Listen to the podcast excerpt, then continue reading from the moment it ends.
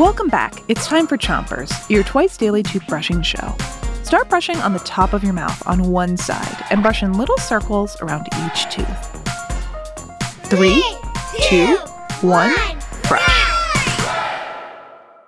It's sports week, and tonight we have more true or false to make your mind race. If you think it's true, you'll give us a thumbs up. If you think it's false, give us a thumbs down. Here's your first one.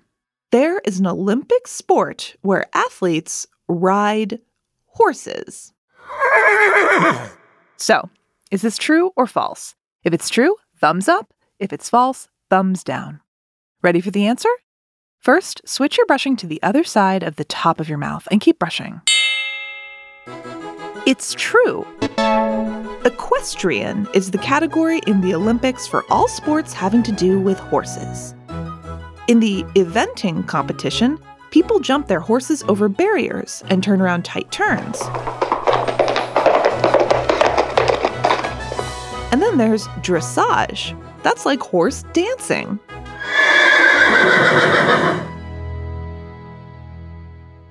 Switch your brushing to the bottom of your mouth and brush those front teeth too. Here's another true or false. Curling is a sport where weightlifters see who can curl the heaviest weights. Is that true or false? Thumbs up or thumbs down? The answer is false.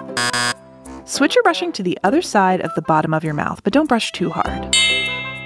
Curls are an exercise you can do at the gym with heavy weights. But curling isn't a weightlifting sport.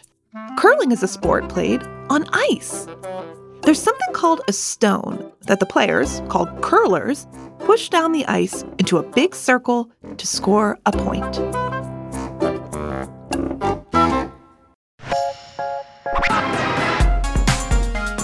That's it for Chompers tonight. Come back tomorrow for more Sports Week. And until then, three, two, one, Chompers is a production of Gimlet Media.